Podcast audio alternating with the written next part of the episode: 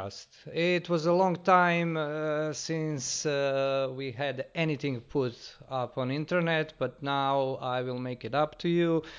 Uh, because I have a special treat. Uh, I have my partner in crime, Mihai Marinescu, with me. So, two laboratories will work on some important questions uh, this evening.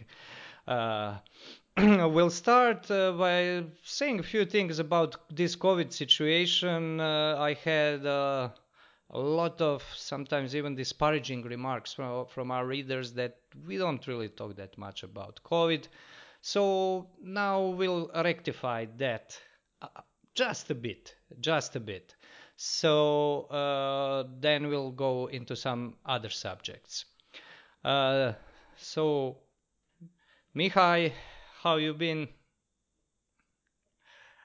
Well, greetings to everybody listening to this. Uh, what can I say? Uh, from the point of view of, COVID, uh, I've been very good. I didn't catch uh, this uh, this virus at all. And um, although I have been, you know, in the presence of uh, people who were infected, who had symptoms, who coughed, so on. Now I was for both um, for both years. I've been I've been very very fine from this point of view. Yes, me too. Thank God. And well, uh, not that we are uh, so lax, I guess, about COVID because we don't get it. So we are not afraid because, well, for for for purely egoistic reasons, because because we didn't, we haven't really been affected by it that much. But we all we have been affected by this uh, restrictive lockdown measures. So for those uh, that live further west uh, than the two of us, meaning Western Europe or uh, USA, Canada, God forbid, Australia.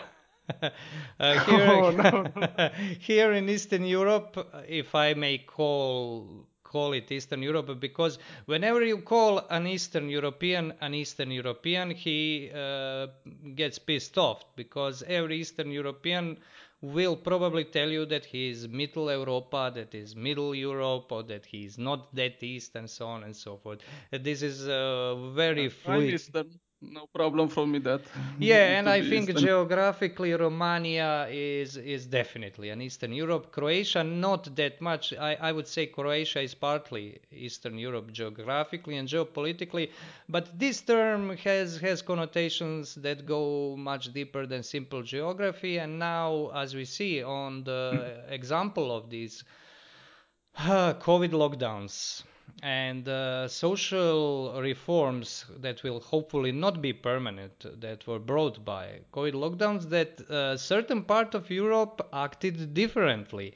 That is to say that there is a kind of dividing line in europe uh, because uh, the covid measures in our part of the world were quite different. Now uh, in, in, Romania, they were rather strict at the beginning, uh, but now I think they are more lax. What do you say, uh, Mihai?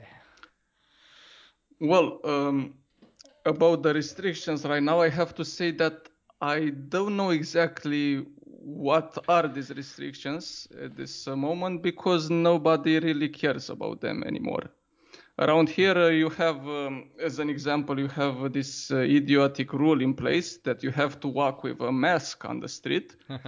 But uh, if uh, the last winter for example um, i was in a city like uh, bucharest you know, in a big city i was about the only one walking without a mask uh, on the street not even under the chin or something.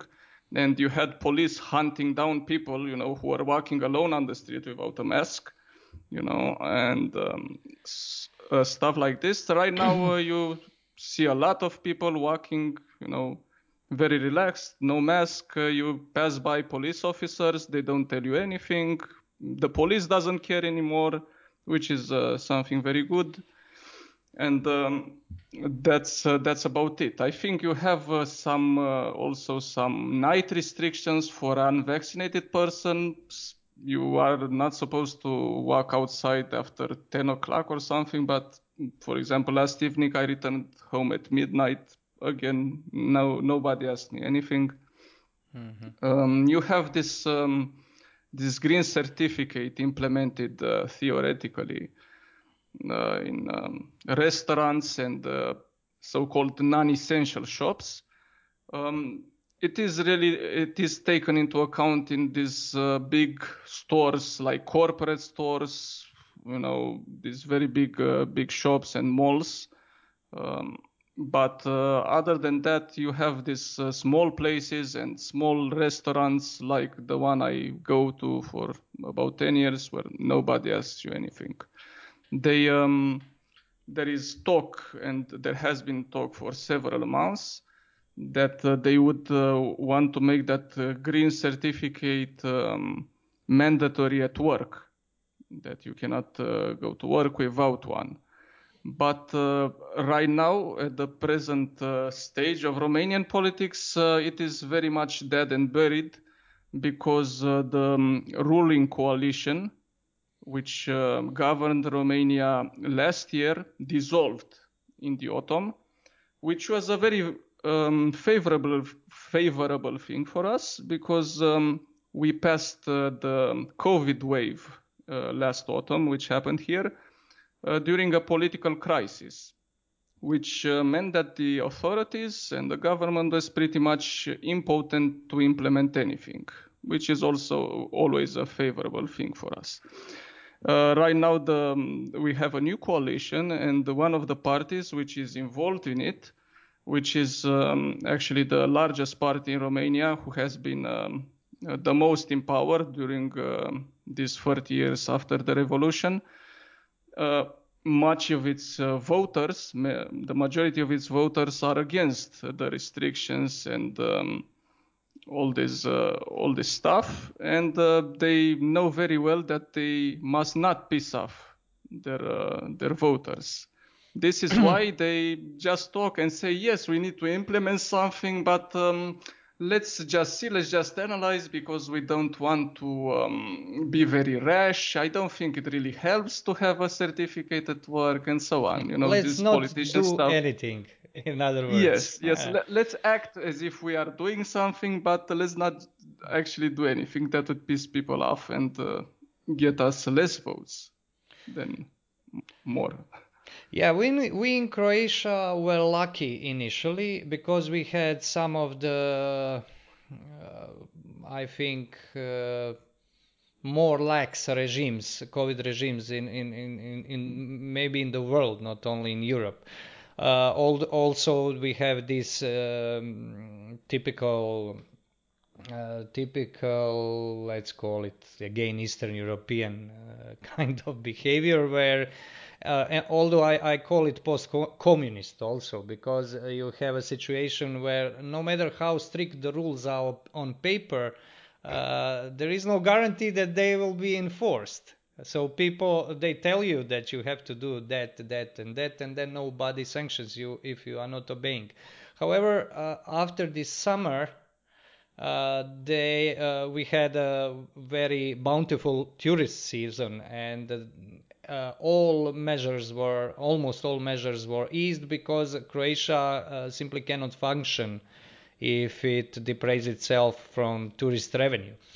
But now they went uh, they went with uh, with with hard line measures with enforcing COVID passes for uh, going into into public services, for instance, post office and so on. Now, of course, in practice, that mean, meant that in two weeks' time, already people started doing it, at least in in, in smaller cities, uh, where workers are not that much monitored at their workplace, and everything was kind of like back to normal. But what happens is that uh, we are on the brink of referendum uh, that is poised to bring down the main decision making body for COVID restrictions. yes, we think I think we should learn from you on this yeah. score. You told me about it. uh, well, Croatia has a history of successful referendum attempts because uh, we had, for instance, referendum for uh, inserting the qualification of marriage being between man and woman in constitution. Yeah, I know. Yeah, and it was very successful. It was, I think, only in Croatia and Slovakia it was successful. Uh, but uh, in this case, I think that government will, that is to say, the the ruling uh, ruling uh, party will will will find some way to bring it down on constitutional court. You know, because people in constitutional court mostly they own people. But uh, the very fact that in 15 days, in in terrible weather, uh, people managed to get uh, uh, overwhelmingly plentiful quantity of signatures so they can they can uh, they can apply for a referendum uh, really really uh, induced some fear in uh, covid restriction fanatics. Now i want to qualify something I, when it comes to this whole this situation I think I speak for both of us when I say that there is a really a coronavirus and there is. Well, a, yes, it yeah. is. And So- I, I know people, I personally know people, Yeah. you know, who got sick. Some of them who even ended up uh, in the hospital Yeah. because you know it it is uh, it can happen and you know it's it's this whole talk about um, proper medication because there is really efficient medication which if you take during the first days it mostly for the majority of people it um, um, it prevents you know from developing uh, severe symptoms. But uh, that's the thing you know many people especially during last year didn't know what to do you know as uh, they caught uh, they caught the damn thing.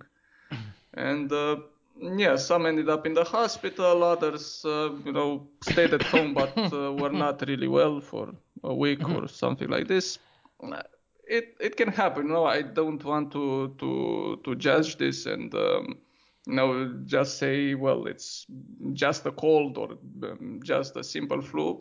Although i i see that this uh, new variant which everybody's talking about this omicron thing is from what i i gathered it's really just a cold It is very something. mild, yes. I have a good source of information from these medical circles. Some people I know, I have a friend, very, very close friend, who is a nurse in a COVID department uh, of, of the hospital in, in, in the second biggest Croatian city. So uh, she works, she's uh, in last what how how long this this goes on? Some two years she's at uh, at at the forefront of this uh, medical combat. Uh, the, the the main problem i think and this is i'm saying this because i want to qualify a standpoint uh, is that it uh, corona puts uh, a great strain on medical system. Uh, to be more precise in croatia we have a lack of trained anesthesiologists so because those are people who have to work, work with respirator, respirator. I don't know what's the English term with that thing. That's the uh, the yeah uh, that ventilator ventilator. Yes, they they're using it for for those uh, those very difficult cases, which are of course not uh, not massive, but uh, uh, in in in terms of capacities of Croatian hospitals they are. So uh, yes in romania too To- yeah, and and to- this is not a small thing. Let us let us be clear about this. I mean, uh, this is not uh, not a sort of pandemics uh, that people fall dead in the streets. But if you need an operation in hospital, uh, uh, they uh, they they will operate you only if it is something that is really life threatening or something like that because they don't have or if you want to to be your own an- anesthesiologist and have a have a bottle of schnapps to knock yourself out as they cut you open you know. So this is a real thing and i understand for instance doctors uh, are, are very pissed off at anti-vaxxers and, and such people. But this is not uh, of course this is not about anti-vax.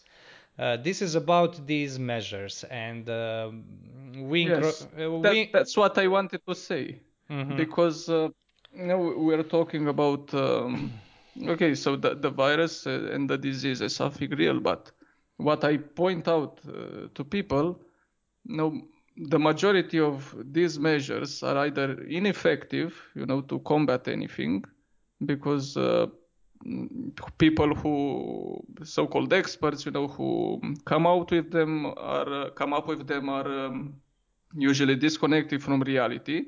Mhm. And um, the second thing, other other uh, so-called measures are also not only ineffective, but they don't really have anything to do with the virus. Okay. Yes. So like this green pass has nothing to do with the virus uh, in itself. It's just uh, a political thing, a political invention. Yes, we have uh, those COVID passes introduced. So theoretically, you don't have to get vaccinated, but you have to be tested every two days if you are civil servant because you need them to enter the mm-hmm. civil servant premises, but you don't need them to enter the hospital. So you can go untested in a hospital and infect maybe who knows how many sick people, sick with something else or debilitated in any other way, whereas you cannot go into post office. So it's completely idiotic. Everybody knows that. Okay, hopefully, Yes, we- it- yeah, It is it is uh, idiotic, and you know it it mostly targets people like uh, you, like me, yes, who who are um, like I said. So if you introduce a, a pass to to go to work, you target people who are uh, usually young people, who are healthy people, and who are least affected by this virus. yes, yes, While you don't, uh, you don't, um, it doesn't. Um, um, encourage, let's say, people who are uh, over 60, you know, to, to get vaccinated and who are the most vulnerable. yes, Of course, this starting from the premise that this um, vaccine really works, which, uh, as we have seen, um, at least during uh, the time its efficiency rate uh, really declined radically in Western Radically, Europe. You know, they have a Yes. shitload of cases right now and uh, they have over 80%, uh, some countries over Mm-hmm. 90% uh, vaccinated people. Uh, but let's say, let's start from this premise that it actually works. Okay, so it's good. Okay, so the people who are the most vulnerable and who should uh, consider the most uh, taking the vaccine are not in any way encouraged to by by this uh, by this pass Yeah. by this uh, by this uh, measures. So you only target those people who least of all put a strain on the medical system, which is completely idiotic and um, which, uh, without getting into complex conspiracy theories, I don't think it is uh, just about stupidity. I think it is something um, something uh, done uh, with intention. Yeah, uh, partly with intention, of course. Although you know, uh, uh, both yours and mine government uh, are doing things by following a franchise. They are not. Yes, uh, yes, They are not inventing this. If it No was, if it was of their choosing, I think even uh, ruling, uh, uh, uh, ruling political body in Croatia, ruling party and its subordinates would not do this because it it, it, it, it doesn't suit them Yes. that well. But it's coming. It's a, it's a worldwide franchise. So Oh, I hope, well, I hope when Croatia will uh, pass the referendum, uh, although it doesn't mean that we'll accomplish much with that, but it's very good that people stay alert and don't get used to it. And this is, I think, the Yes. point. This yes, is the the, most point. important.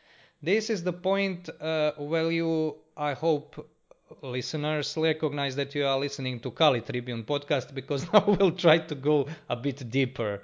Getting used to this new normal. Now, the very term is pretty awkward to me. Sounds not something that uh, falls nicely to my ears, so to speak because this term was used in, in, in, in, in other occasions. For instance, transsexuals used it sometimes in their uh, what they call it their protests for protest for their rights because uh, assuming that there is not normal that excludes them from uh, ability to change their as they call it gender and so on and choose uh, by this uh, changing gender i mean uh, the most extreme things that we see now further west where gender change is not really uh, doesn't really have to be a uh, medical sex change, but uh, merely decision of a person who wants to be identified on his uh, or her ID as a different sex than he really or she really is. Mm. They also talked about new normal. So uh, this new is something that bothers me because all those measures come hand in hand with with a lot of other tendencies uh, we we are seeing around us uh, and in the midst of our societies and more and more our private lives. Uh, so uh, the thing is that uh, uh, if people get used to this i don't think that anybody in power right now intends to stop it. I don't think uh, that uh, this pandemic is meant to have an end. Uh, there is a. S- yes, well, the thing is, you know, the, the pandemic, after all, it's an objective thing. Yes. Okay, so there is this disease, there is a virus which is spreading, there are different waves of. Um, diverse severity, but we know from history that every pandemic has an end. You know, after a, a, about two years, and we are, I think, we are entering this stage right now. You know, the thing uh, uh, just wear itself out, and um, it um, it ends. You know, it uh, I, and I think that um, the, this stage is um, is happening right now. I think this uh, whole corona, this whole COVID, will um, in the near future become treated like um, like uh, any form of flu.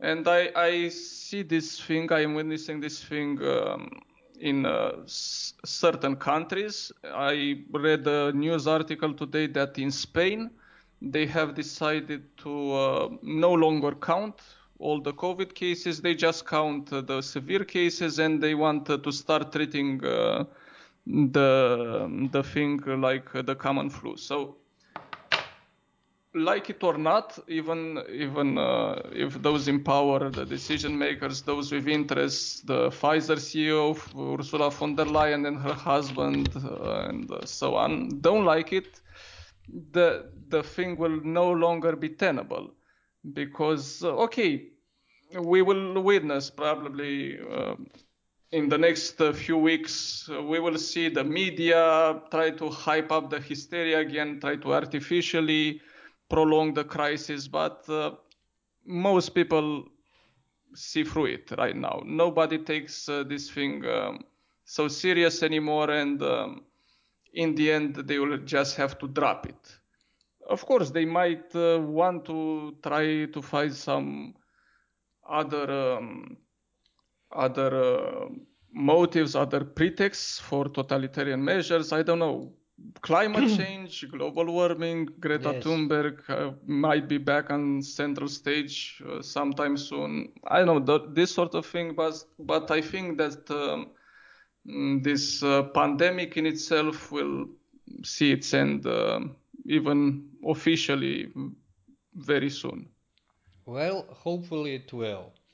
Uh, the problem is, or should I say rather, it's not a problem, but there is a point that some things uh, became a little bit more obvious uh, than they used to before this uh, this situation occurred, and those are some uh, uh, some things that that are happening in Europe.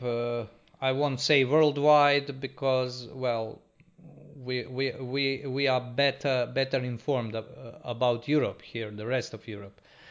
Uh, and that is that what I noticed uh, that the harshness of measures and what is more important, the people's, uh, the populace accepting those measures is uh, uh, more pronounced uh, in the uh, countries that are uh, considered to be liberal than in the countries that are considered to be uh, still uh, backwards on their path uh, to progress to political and civil freedoms and so on and so forth. Uh, case in point, I don't know, have you seen that? But uh, there were protests in Netherlands, in in in yes, big yes, cities, yes. yeah, and in Amsterdam, people were uh, getting beaten up by police. Yes, I Uh, saw that. Uh, in in sorry to, to interrupt you. You know, this uh, there was this meme posted by uh, you know who the the Romanian guy we both watch. You know, Vulsan, if I can say his name here. Um, it was a meme. It was um, one side by side two pictures. Uh, one was uh, New Year's uh, celebrations in a city in Romania. You know, with uh, 30% uh, vaccination rate, and you had people, you know, in the street partying and so on. And um, the next picture with, was uh, New Year's celebrations in the Netherlands with uh, 85% vaccination rate. And uh, there were people fighting with the police and, uh, you know, all that sorts, uh, sorts of things, which I found it uh, somewhat funny. Yes, uh, go on, sorry. Yeah, well, I think I think that that this indicates to something deeper and something that should be put in context, because I think that that common notion of of, of progressive society is such that uh, it is uh, less governed by ideology. That is to say, that is less, let's say, coercive to people's uh, private lives. Uh, the very idea would be, let's say, that that free society would be that society in which you are free to do everything you want as long as you don't, uh, uh, let's say, not bother others, but prevent them from enjoying their freedom. So it's a, some kind of freedom of complete indifference. Everybody is free to do uh, whatever he wants uh, unless he's trying to he is starting to to coerce somebody else. However, in, in societies that uh, are at least uh, understood to be quite uh, developed in this way, we see something different. So uh, we see uh, kind of like uh, very harsh restrictive measures that are massively even accepted by the populace. So the measures that are that are coercing coercing that freedoms that are supposedly sacrosanct and and held as a held as, as, as the very bedrock of society. Whereas in societies where you still have this uh, lingering idea that not everything is permissible, or rather, not everything is good just simply because somebody wants it, but because it is bad in itself, uh, the situation is kind of more lax. I think this merits this merits some inspection. Uh, my idea about this is that uh, we more and more see that this progressivism, or uh, as it is pejoratively sometimes called liberalism, not entirely accurately, of course, is in itself in itself ideology, and as an ideology or as a political metaphysics, the term I prefer because it is more precise, it is in its essence coercive. So not everybody can be, uh, let's say, at home in some ideology. Of course, communists, for instance, were very straightforward uh, with their idea of how society should be, and they were very uh, clear about what kind of people are enemies and what kind of people should be uh, in, in, in all kinds of ways uh, removed from, uh, from society, even killed in the early days of communism and so on. However, I think that we now see uh, that uh, the, the, this ideological uh, structure or of Western societies has in itself inherent the same propensity that that is that is of the same nature that it is very its very essence is coercive it seems paradoxical because uh, it all goes under the uh, under the banner of uh, freedom negative freedom freedom from But more and more we see that this freedom is not absolute freedom, but something else. Uh, what's your take on that? Well, the first thing when it comes to this uh, this sort of paradox I think of is this scene from uh, The Demons, you know, by Dostoevsky, where you have a gathering of revolutionaries. Mm-hmm. No, it's a very funny scene, very comical. Uh, you know, they were supposed to be this very egalitarian. You know, every, everybody was equal. There were no leaders and so on. And uh, one of them says, uh, "But uh, this is not an official meeting of ours." And another guy says, um, oh, but let's vote if it is an official meeting or not. So, but you know, the, you had these revolutionaries who were each presenting uh, their ideas for the ideal society, and you have um, one character. I forgot his name, Svigalyov.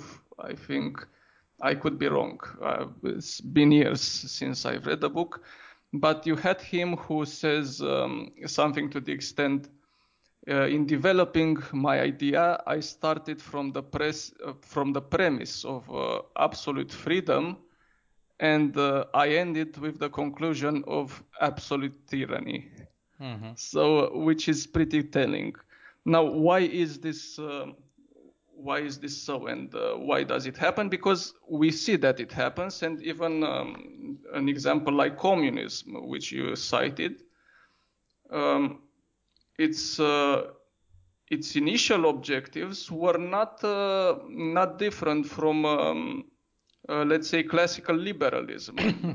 their uh, their ideal society was a, a, society free from politics, free from any coercion. You know, everybody equal, everybody you know living uh, their lives at the full. But uh, what you have uh, in reality, what you have implemented, you know, um, the way they uh, they sought to implement this um, uh, ideal society, we, we all know what what it meant. So why why does this happen, and why we we see another proof uh, during these days? I think, um, of course, there are there is a large variety of reasons, but I think of uh, three of them right now. One of them you already cited. this is um, the idea of uh, liberty as understood by modern persons in the modern age, and um, especially in this liberal model. Uh, model you have uh, liberty or freedom being equated with um, a complete lack of limits, because this is uh, how absolute freedom is understood uh, nowadays. And uh, it seems uh, to be obvious, but this was not obvious um, throughout the whole history of, um, of uh, humanity. If we look at the ancient philosophers and um, also the Christian thinkers, and in pretty much uh, every tradition, you, you, the idea of freedom is intrinsically tied up to limits.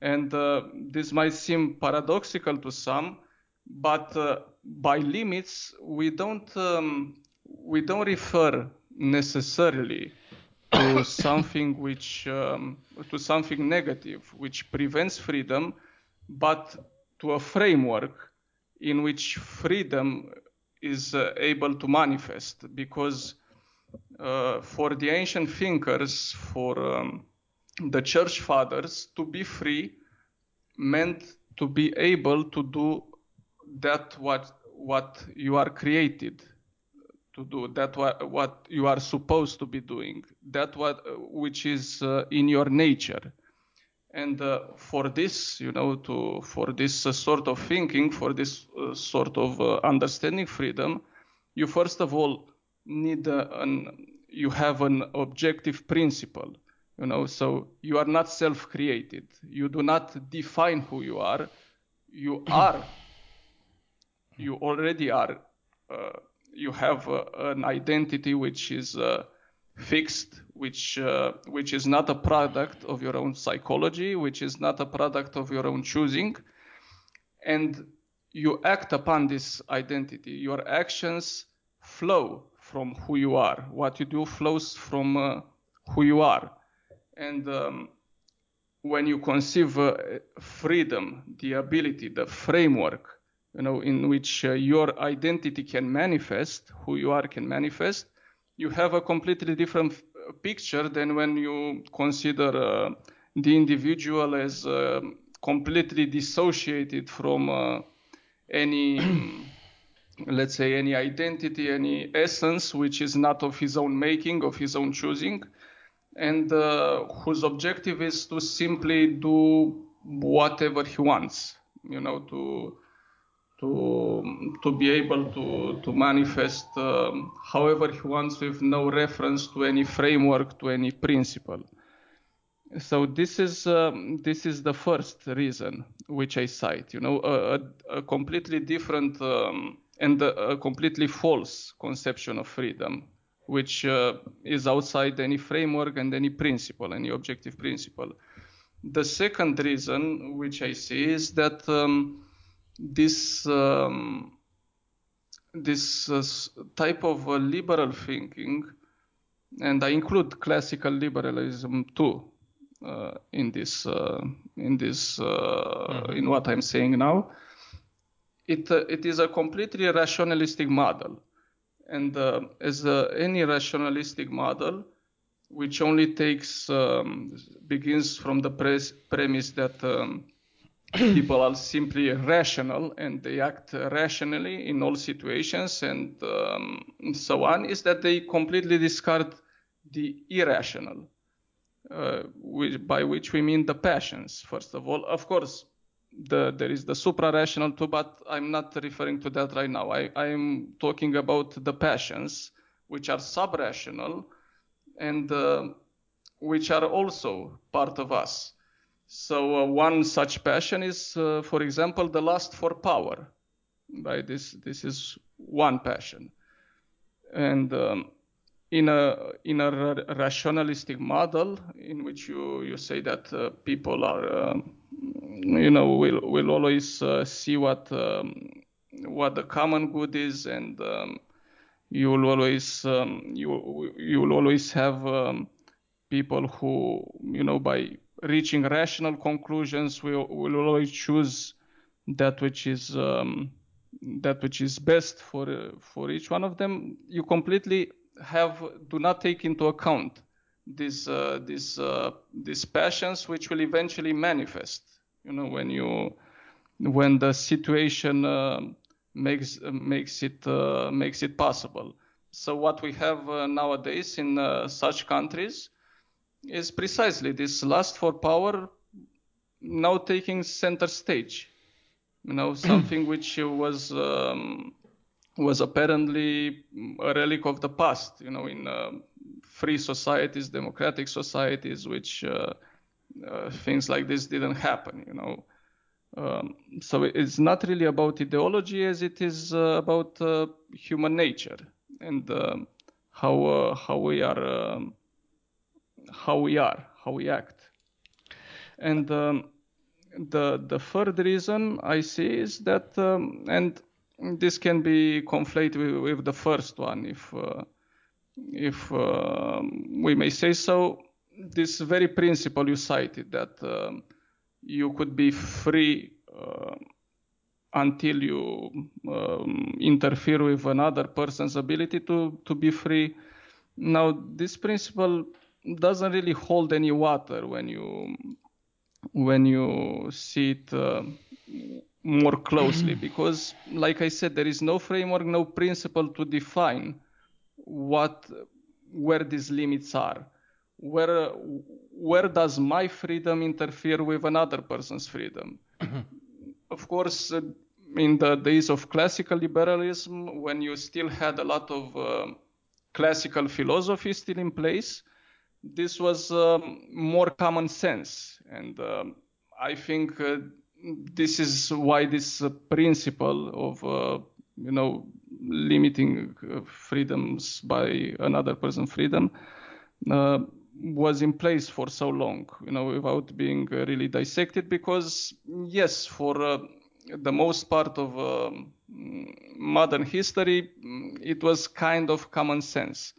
But now, uh, when we see this um, politically correct ideologies and so on, which talk about microaggressions and um, pretty much everything you say, you do, even if you breathe too loudly, you are liable to be accused of um, insulting someone or um, uh, breaking uh, another person's ability to be free and uh, be whatever he is, then you, you arrive to this. You know, this this thing doesn't mean anything anymore because there is no principle, no framework, like I said. So you if the, these so-called limits are uh, free to be decided by anyone who has the power to do it. So in the end, it becomes a question of power, not of uh, any principle.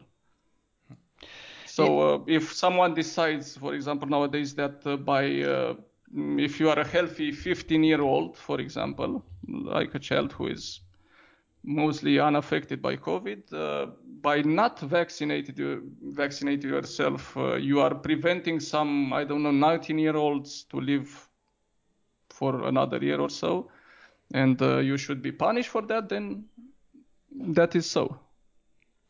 Uh, yeah, that's you are right. It is it is something far deeper than ideology. That's why I use a term like political metaphysics because uh, metaphysics uh, cannot really be politics. It's not political thing. But uh, no, it's not. Yeah, but nowadays politics is used as metaphysics, and uh, I'll try to explain what I mean. It is not that abstract as it seems as you said, uh, there is no criterion uh, of the good towards which the human action should order itself, as it was in classical understanding of man, that was retained even in modern age uh, by inertia, maybe because what you call common sense. Yes, by inertia. yeah, it was it was yeah. it was accepted. The other reason was, I think, excuse me, uh, because uh, this political metaphysics. This politics we now have in the West had had a competition uh, with other other kinds of modern political metaphysics as fascism that uh, very quickly uh, bite the dust. It was destroyed very quickly, and communism, which was partly destroyed but not entirely because uh, in all our post-communist countries you have these uh, communist elites especially secret services, people who are still uh, yes. still holding a lot of reins of power, if not all. Pro- in, in Russia, probably probably uh, the the main uh, movers and shakers are still at least descendants from the KGB KGB people. So it's something that is peculiar for communism because it was a communist state was such kind of state that secret services were the most important. At one point, you said uh, uh, that communism had this idea of abolishing politics. Uh, they had an idea of uh, that uh, state with, will wither out, but uh, wither away, that is. But the transitory stage was that everything has to be politicized, in the sense that everything has to be made a product of conscious decisions of people so that man can have full power over his own life man understood as a collective let's say generic being as they call it. And that ended up uh, with trying to politicize everything. When you try to politicize everything you have to have secret services that will check on you are you are you politicized enough in a proper sense but uh, i'm saying this not to make a digression but uh, uh, uh, I'm saying this to make a note that this is what I think in, in, in, in liberal countries happening. Precisely this politicization of everything. Uh, politizations of things that are not merely private life but intimate life because for instance sexuality and uh, intimate relations are not merely private they are intimate that's something that is much deeper and what we see with this state of things in in in politics is that uh, this I still shudder to call it liberal. I don't have a right right name to put to it. This progressivism uh, this coercive, uh, coercive, uh, coercive freedom, co- politics of coercive freedom, in fact, uh, has a kind of uh, object towards it wants to, so to speak, intends to steer human beings. And this seems to be uh, to arrive at the lowest common denominator of humanity, which is, in my opinion, uh, contained in this uh, term equality. interesting thing is that this is this is something that was uh, brought at the scene uh, in in 18th century Enlightenment. You have uh, Enlightenment uh, Enlightenment thinkers uh, who who kind of uh, went uh, kind of explicated this idea in a very crude form. But when uh, uh, at the beginning, when idea is just germinating, you can very clearly see the motives of people who are coming with this idea. And it is very clear that I'm thinking now, for instance, on Helvetius, one Enlightenment philosophy. Uh, his idea was that uh, that substance of history of society of everything is man. Man is the measure, but the measure of man is something that he calls mass total. That is to say, the majority uh, of people, the majority of happiness of people, where happiness is understood as uh, as as as uh, enjoying material well-being, be it in pleasure and such things, be it in wealth and so on and so forth. And the only uh, relevant historical or political action is the one that maximizes this well-being. This was later taken on by utilitarians, and then after utilitarians, I would say, with some reservation, come these liberal theories of early liberals like John Stuart, uh, Saint John Saint Mill. Uh, now, uh, why am I putting this forward? Uh, you were also talking about passions. And uh, passions really uh, come into play here because originally, when we were talking about ethical freedom, in Aristotle, for instance, who, was, who is very important for this classical understanding, because he was a man who uh, devoted a lot of his thinking to what you called common sense. Uh, the idea is that, and I'm paraphrasing uh, the first sentence from Nicomachean Ethics of his, every uh, human action activity, every human uh, productive activity, and every human endeavor seems to be striving towards the good. And the whole question of his ethics is what is good? So the assumption is from the start that you, you are striving towards something that is outside of man, that is, so to speak, uh, giving man his form. Whereas in this idea, let's call it enlightenment, uh, early enlightenment idea, uh, the good and bad is in fact uh, uh, decided by pleasure and pain. That is to say, it is subjective in a most in a most uh, in a most elementary way. In Aristotle, for instance, the freedom is not the freedom to do this or that, but the freedom to choose the right the right purpose of your action. For instance, in Aristotle, you are free when you are uh, able to to uh, pinpoint uh, between uh, the the middle between two extremes. For instance, between for instance cowardice and uh, mad heroic courage. Courage, real courage. Recklessness. Yes, recklessness. Great.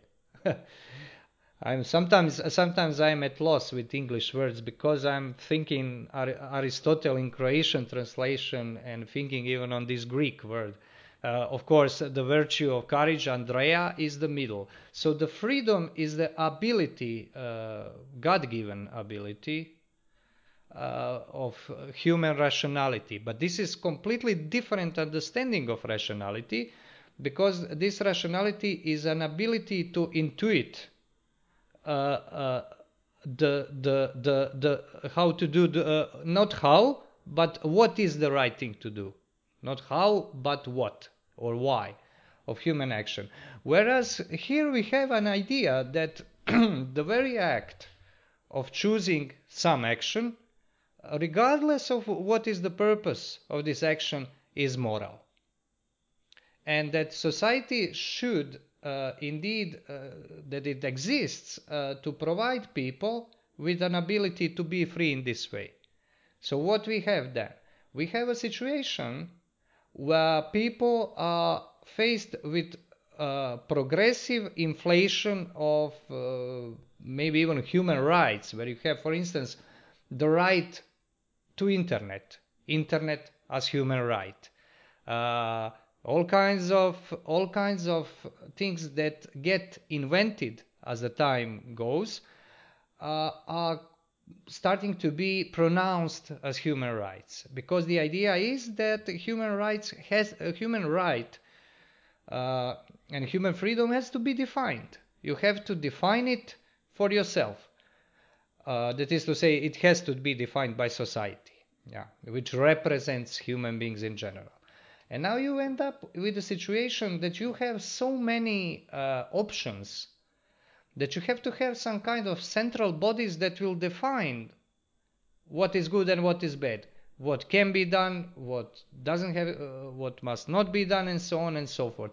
And this goes into infinity. I think we are coming uh, uh, to uh, into a situation when this runs into this contradiction that it is impossible to act in society without somehow interfering with others because by definition society society is is is is a nexus between people. You are never alone in it.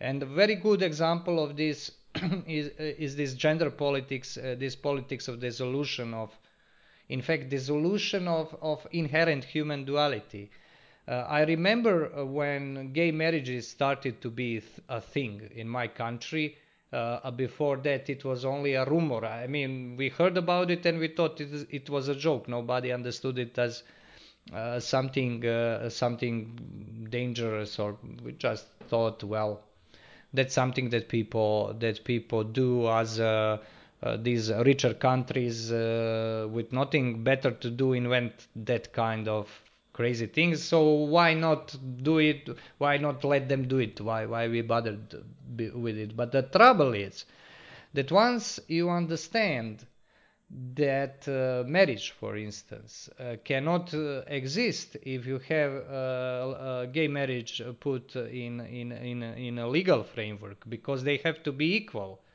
Gay marriage if if gay marriage is uh, is the same thing as heterosexual marriage then heterosexual and homosexual as qualifications have to be erased because uh, they wouldn't be equal. You cannot have two marriages, you can have only one. And then you realize that this couldn't have been done without coercion on people who, who are, let's say, uh, uh, the common word is traditional. The word I'll use will be normal, who, who are not trying uh, uh, who who are who are living in the in this mainstream mainstream of of humanity conditioned by well human nature. So in this sense it seems that that that everything everything that that has a, uh, that is a so, uh, social action uh, has to take account others. It, it cannot be it cannot be a private action.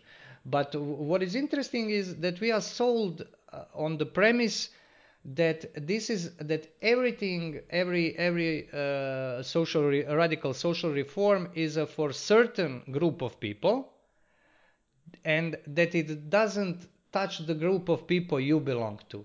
And more and more and more this goes into dissolution and now we have a situation that the same people who are or the same bodies that are implementing such reforms are now uh, let's say taking taking taking into into into their let's say political uh, executive control even these these coercive measures about pandemic uh, where all of the sudden, uh, they are with without a blink uh, erasing all elementary civil freedoms uh, by decree for almost no reason at all. Take uh, example of New Zealand, uh, where uh, this summer the whole country went on lockdown apparently for only one uh, case of corona. I couldn't believe it at the first when I first heard it. I still have some reservations, but I read the, their mainstream official, let's say, media sources, and it was really the case. Now, how can this come about? Because this is this is this is a uh, this is in complete contradiction with this is something that could not uh, happen in a communist country even that they would not do this something like this for, for, for such a minor thing so i think when people today uh, are observing what's happening around them and i heard many say uh, the world is go- has gone mad uh, meaning by this uh, the the, uh, the things like these extreme lockdown measures. I think they forget that the things that are going on and that have been going on long before these pandemics are just as crazy. For instance, if you ha- if you are watching, for instance, British uh, BBC or some of those, uh, I think they have these two state televisions. I don't know BBC and I Thames. I Yeah. try not to. Yeah, but I was I was watching for for for research purposes. You have uh, debates between I don't know radical feminist and transsexual so-called women who are debating uh, whether a man can become woman or woman is something that is exclusive for biological women and so on. And this is a serious discussion. Uh, those listening to us don't see, uh, but we are laughing now. And this is something, uh, but this, uh, this is something that people in the West cannot laugh anymore because this is uh, completely normal. And this is also a new normal because I, for myself, remember the world that these things were, I think, almost unthinkable, at least for the mainstream of societies. So uh, these uh, these measures and how, uh, this crisis fell on very fertile grounds, and it kind of like uh, showed uh, and and brought to the fore some things that were not as explicit as they are now. And I think this all goes in the same context. It's all same thing in a sense. In a, in a sense that it is a new normal, therefore not really normal. If you have new normal, then you used to have old normal. But I think that the tendency of the politics that brought us to the situation that uh, there are young people in the West who don't know what sex they are, because sex is now gender. That is to say, sex was turned into gender a few years ago. Now it's not an- even a gender, it's a figment of imagination, and they are lost in it. I don't know that they have any notion of other normal anymore. Uh, uh, so I think the very this very symbol of new normality is very ominous to me uh, for this reason, and this is why I think that a lot of these things can can go on for a very long time, even indefinitely. Uh, uh, for corona measures, I agree with you. These pandemics will stop at some point, but acting as if it is still on can go on, at least in some parts of the world. I really think this is possible uh, f- because uh, the the the climate in which other even more even crazier uh, crazier things that I just mentioned are, uh, became normal there is nothing to prevent this remaining normal that you have to uh, flash some kind of permit to go in the post office and so on. I mean think about it. Uh, you already have uh, bathrooms for I don't know how many, 10 genders or something like that. If something like that is normal, became normal, then these things we see with corona is is nothing. This is this is a rather small thing because after all, uh, dissolving the duality between uh, men and women is dissolving human being, especially as a political as a political creature. Because to get back to Aristotle, he, I think he was fundamentally right about one thing, and that is that man is originally two. Because when he was he starts uh, uh, contemplating how society, politeia, that is to say political community, comes to pass. He says we, he says we have to find one first element upon, uh, from which into which we can resolve society to see what it is. And he says this element is man and woman. This is and their relationship because from this comes family, from com- family comes everything else. It is not therefore some kind of individual, some kind of atomic one. It is always two. And as we know, most of us, at, at least men, heterosexual men, uh, understanding woman is not something that can be accomplished in this life. And I'm not ironic in the least because. Uh, uh, no, me neither. I gave that up about, I don't know, some decade ago, I think. Uh, it, uh, it, took me longer. I'm I'm I'm a few years your senior, but I, uh, uh, uh, growing up was a long process for me. But what I want to say by this is yes, that, for me too. It's still ongoing, I think. the thing is with human being uh, is that human being can never be this atomic individual. But what I meant with this non-comprehension of woman, of course, this doesn't mean that men and women have no understanding, but entirely understand uh, male mind, entirely uh, intuiting female mind, this is impossibility. This is a final limit to intellectual capacities. You cannot because there is a fundamental difference. But this difference exists as one in unity because that's how family comes to pass. And family is a hard work not only family relationship marriage it's a diplomacy it's it's it's million million of moving parts that you have to manage and uh, fight an uphill battle uh, to try to to to to uh, to make it work.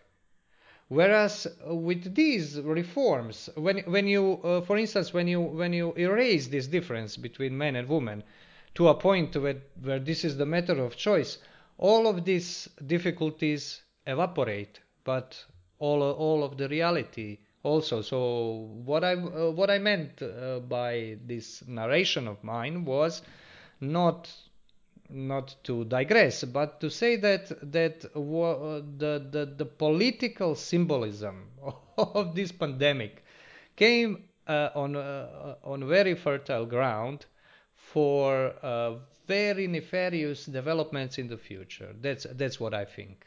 You said a lot of um, a lot of things here, and um, I I would like just to add one thing, which mm, uh, let's say brings um, our, um, our initial argument uh, to a close. I mean the end and the beginning meet. Um, in the fact uh, which you said about this um, these things like for example uh, so-called gay marriage and uh, marriage as there is one only one marriage they cannot both exist. You know if one exists the other cannot. And we come to this uh, paradoxical situation where this um, let's say uh, system of uh, absolute freedom becomes a situation where you are free to be anything you want except normal. So there is only one taboo, and this taboo is being normal. And I need to qualify this because um, someone can uh, can bring um, the objections like nobody is uh, ever telling you that you are not supposed to be what you are considering to be normal like i don't know you can nobody says that you are not allowed to to have a heterosexual marriage nobody says that uh, you cannot love whoever you want just don't say that this is the only way to do it. Don't say that um, only this is normal. Accept the right uh, of someone else to to have a different view and act differently and so on. And this is the whole perversity of this matter, because people just don't see how you know by accepting, let's say that there are different normalities, so on. Uh, you are prevented from actually uh, participating in the actual normality. And how is that? Well, for the simple reason that if you accept in your heart that, for example, um, not just verbal, but in your heart, if you if you submit to the idea that yes, uh, two men or two women uh, can be married, you know, like a man and a woman is married, then it is impossible for you to to live, to participate in what marriage actually means. Uh, to give just one example, you know, to illustrate this point, you have this um, this uh, this thing right in the in the scriptures that you know the man and the woman become one body, right? So they become a unity. Yes. Okay, if you accept and uh, you think, you know, that uh, two men, so two similar substances actually, right, can become, can make a unity, then you actually don't believe that there is a unity because mm. unity always comes as a result of meeting of complementarities. There cannot be a unity between two things of the same kind. You know, it's just you can if you if you put white and white, you know, in the same place, you only get white. So there is no actual unity. There is a uniformity there. So this is the thing, you know, you by accepting, you know, this state of affairs of so-called absolute freedoms for everything, regardless of qualification, then you are actually saying that there there exist no principles, there is nothing outside the human psyche and uh, the human uh, psychology or whatever you want to put it. And by doing that, it is obvious that you cannot participate in anything which is beyond um, beyond uh, the human, beyond the psychology, beyond uh, beyond uh, our um, beyond this world in the end. So you cannot really believe in God in such a situation because uh, you are practically affirming the supremacy of uh, of the human becoming the sole measure of everything which is real and uh, which is unreal you know the the former maxim of protagoras and um, by doing this, whatever God you believe in is just an idol, another idol of the human mind. you know, is subjective to human mind. There is nothing real, nothing objective there. So this is the perversity. You have a, a so-called system of uh, absolute freedom. The only taboo being that there there exists an an objective, a, a real, um, a transcendental principle by which something can be qualified. So this is the only taboo. This is uh, that which you are not allowed to think or say. So in the end, you have a system where reality and everything with it is jettisoned outside altogether, and you have a fantasy world, practically. This is what I wanted to add, and and, and I think this is the um, uh, this is what uh, finally does justice to Dostoevsky's argument that uh, in the end, the only way such a system can exist is through a complete control, a, a system of total control. You need uh, central authority, and a, a, supreme authority to decide which is uh, that which is true and that which is not, that which is uh, acceptable, that which is not acceptable, and so on. So the the system of supreme freedom becomes, in this case, the system of supreme tyranny. Yes, I would say that what you were just uh, just explaining was that uh, that could be summed up in the statement that this system of that is based upon uh, idea of absolute personal freedom is pre, uh, is predicated upon uh, the premise that you have to abolish the person because homosexuality that is now already a phase that is uh, not really politically interesting in the west because it is it is already accomplished. Now it's going further into abolishing of of sexual difference uh, altogether. Is it identitarian in the sense that it excludes other? Because otherness uh, of men and women is is something that is irreducible men will always be always be something other to women women will, will always be something other to men yet as you said uh, uh, they can be uh, the, the very uh, idea in christian marriage in marriage of sacrament is that they are becoming one through this action of sacramentally uniting. And this is a kind of personal unity, not to go too deep into it. Uh, it's personal, not in in a sense that they are becoming one person, but it is based, it is predicated upon understanding the man as a person, which is something uh, we owe to Christianity. I won't go too deep into that because I'm just mentioning it because I think people tend to forget sometimes, intellectuals especially, that this understanding is not something that existed in this explicit and uh, clear form before.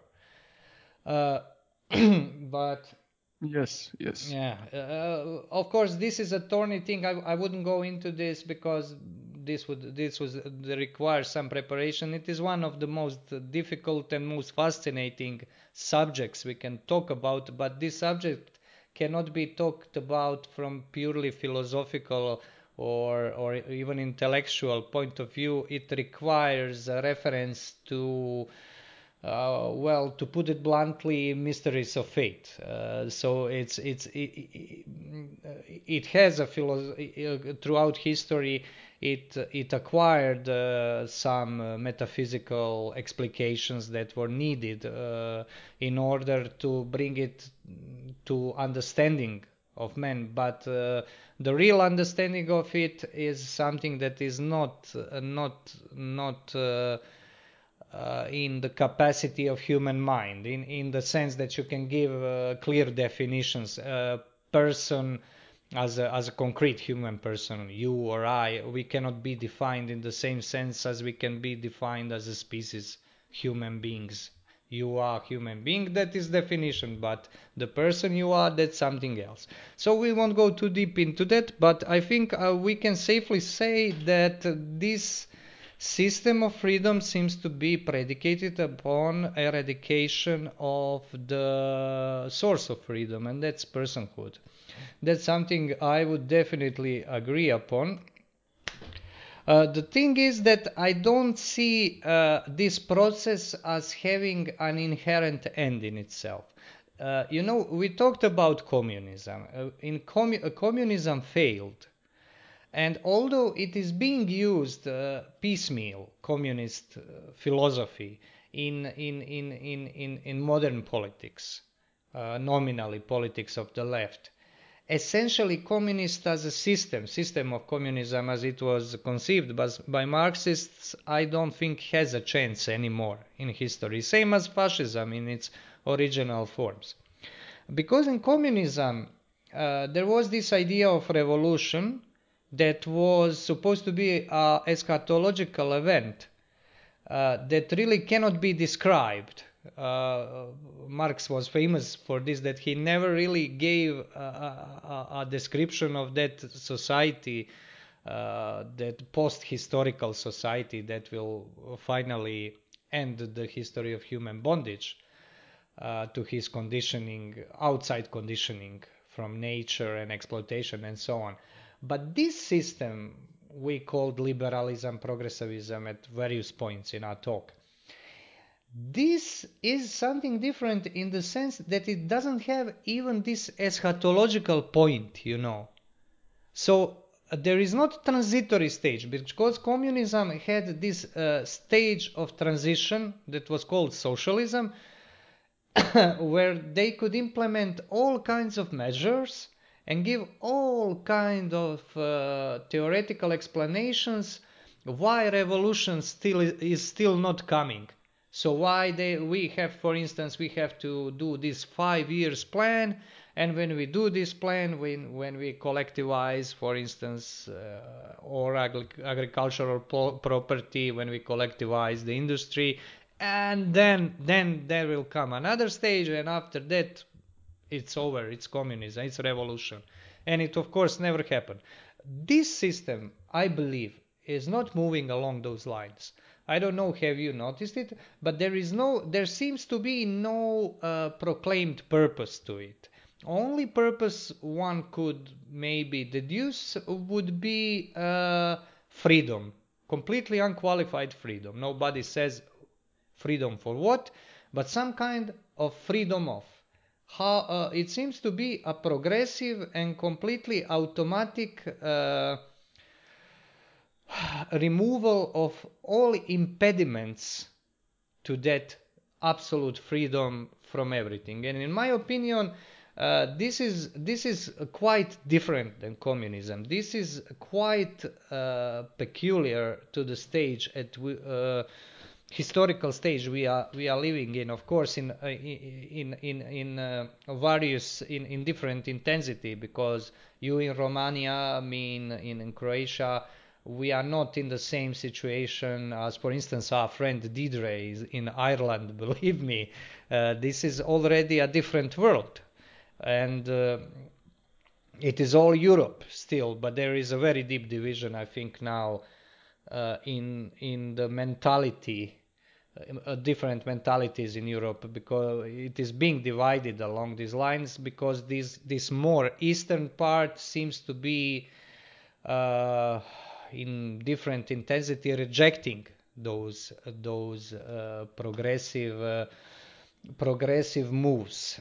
Because I say moves in uh, for a lack of better term because I don't think this is really a, a conscious political project but it is uh, simply explication of something that was not as explicit maybe in the 80s uh, I think uh, before the fall of Berlin Wall and the great uh, geopolitical realignments. So in this sense, I think it is new. I would use the term I find found in Eric Voegelin, uh, one German, uh, very interesting German philosopher. He called it authoritarian present. So uh, present in temporal sense, authoritarian now, uh, where every every new step towards greater freedom uh, annihilates all past steps or considers them to be irrelevant and always measures them uh, on itself. A good, uh, uh, very good example of this. According to the present stage, yes. in the present moment. As present moment, yes. A very good example of this is that that uh, that uh, common uh, uh common lamentation you probably already heard numerous times. How can this happen in 21st century?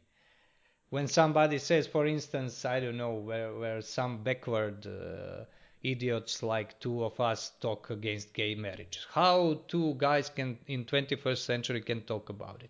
I remember when people were saying how uh, something like this can happen in 20th century and uh, Voegelin, uh, for instance, traced this idea and the expression of this idea to the second half of 18th century when they started talking this. Uh, what I want to point out, this is new. This is historically uh, uh, rather shallow, uh, something of rather shallow roots. It's a rather new historical idea that is now go, uh, coming to a point where, it, where it is accelerating at an enormous pace.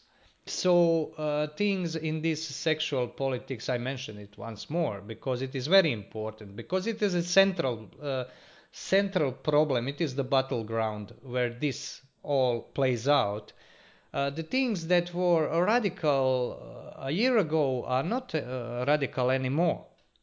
And every step uh, less radical step is discarded. And people who are not up to date with progress are discarded also. A revolution is eating its young.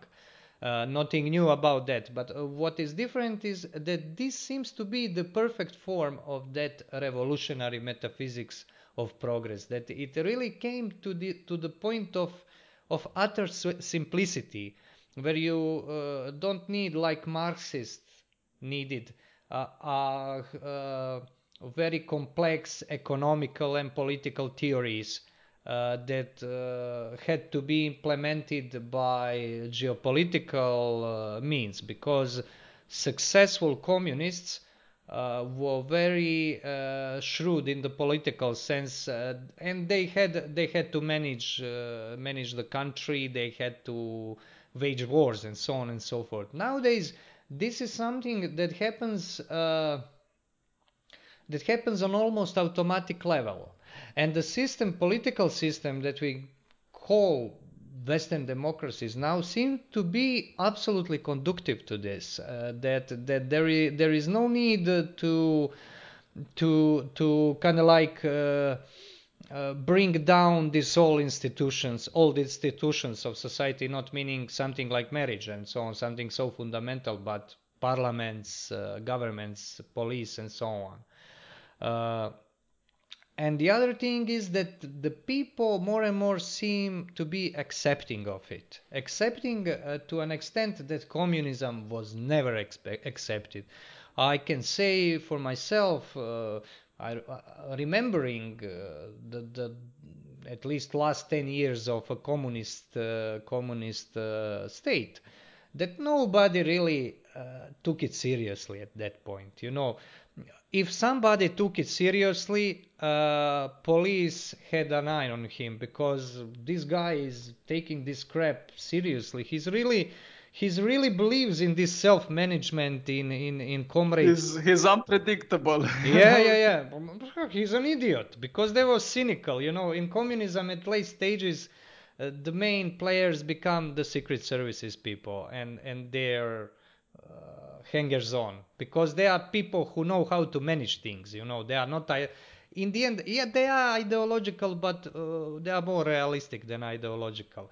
Uh, so this this was the way they were thinking. In this uh, situation i think uh, i think we have something different. I think we have very spontaneous uh, very powerful destructive process uh, that really gives no respite, uh, that always moves forward because communism didn't move forward after some point. It was very conservative in effect, uh, very conservative uh, society because uh, it is planned economy, and when you have a planned economy, uh, you cannot uh, you cannot bring in inno- innovation spontaneously. You are intentionally preventing some innovations because they don't fit in your political conception uh, how society should be. So it had this uh, this mechanism of resistance to change, whereas this system does not have this. It's a permanent change, permanent and and and on on on more or less now I think uh, even yearly basis because what was uh, what was radical one year ago is not so radical anymore. For you and me and some people listening to this uh, maybe yes but uh, for a great masses of humanity in, at least in the western world it is not so. I think we are dealing with a, with a, with a rather specific phenomena not not really understood yet properly well, I think you you pinpointed one of the most uh, important um, aspects in this case. The precisely the lack of any principle. because you said communism, okay? So communism was a very defined ideology. Okay, so it was uh, an ideology defined. It had um, a worldview, you know, which was properly defined. It had um, it had a, a theory or a system of explaining how history works, how societies work, um, how uh, people work and so on. Of course, they were all inverted and perverse and um, and uh, insane, but it existed. So there existed a principle, let's say. And uh, when there is uh, a clear definition, a clear principle uh, by which um, something de- defines itself, then you also have you, you also can build up an opposition, right? So we are against this this ideology. We are against uh, these persons who are um, holding this ideology. We are against this form of government, this form of mentality, this form of worldview, which is promoting this ideology. But in this thing uh, which we are witnessing today, precisely there is no principle, no or no Yeah. outspoken principle. There is no um, n- no outspoken worldview. So there is practically no worldview. There is no uh, defined um, defined uh, stage or defined point towards which we are striving. And for this reason, why is it more perverse? Because you also cannot have an opposition, a proper opposition to it, Yes. because you cannot you cannot fight something which is not um, defined or not um, not uh, pinpointed, you, which is unknown, which is fuzzy, which is abstract. Uh, you, for example, we see and we have to recognize this. We see in the Western world today. We have, um I think, there is an argument to be made that we have um, some uh, shifting sands in that um, there begins to be an opposition to to this woke ideology, to this political correctness, and so on. However, one thing we can uh, notice is that this opposition is very um, also it, it lacks a principle in that by fighting something which actually has no principle, there is no, um, let's say, long-term goal or um, no clearly defined strategy. What uh, people are doing, you know, in opposition to this, is they are um, pinpointing some uh, very um, temporary, some short-lived and short-term uh, things like political correctness or woke ideology or Black Lives Matter. I don't know what.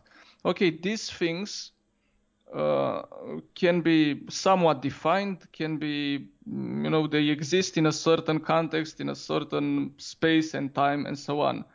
But this whole thing, this whole, um, um, this whole worldview or anti-worldview which you just described is something which is beyond these things, which is greater than uh, than what uh, can be defined as political correctness or woke ideology or Black Lives Matter and so on.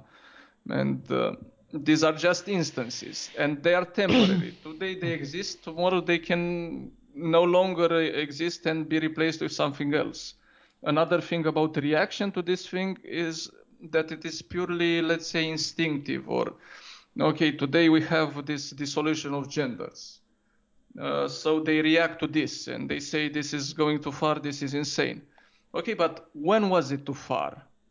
So can we say that uh, I don't know, gay marriage is uh, not so far? Okay, something acceptable, and uh, this um, dissolution of genders is one step too far. So where where do you draw the line? Which is the principle on which you on you, which you act? And this is the this is the thing. Um, the most important thing I, uh, in, in this whole equation is that um, you know as um, Solzhenitsyn says, uh, the the dividing line is not between parties. You know, it's between it it goes through each man's heart, and this is the thing. Many who are resisting this also accept parts of it. Yes. No, they they uh, they uh, they do, do not see it, and of course we we if we are honest, we must also count ourselves in this because we do not live apart from um, from uh, the society, and although we may be uh, more vigilant than others, surely some um, something, some premises pass without us noticing it that um, mm-hmm. there is a problem with them. So it it really becomes uh, up to a certain point political definitions become meaningless and uh, we pass into something others you know you you are trying to fight a disease which you cannot really define and which you don't know what it is you see certain instances of it but those instances are just particulars no the general framework always evades you always um, escapes you and uh, you cannot really point point it out. And the worst thing in it is that you also carry parts of of this virus in yourself also, and uh, this of course influences the way you are reacting uh, to to that which you which you don't know. And this is why um, it is very problematic.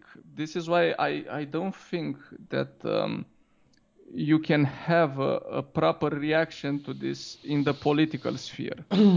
and here we pass on to uh, to a different level, a level which um, which is inevitable at this stage, that which is the the level of um, symbolism and archetypes, and um, you have, of course, I now I always have a problem, you know, when I cite. Um, uh, things like the the book of Revelation because I don't want to sound as some American Protestant, you know, who who calculates the apocalypse or something, you know, from the Bible Belt and so on.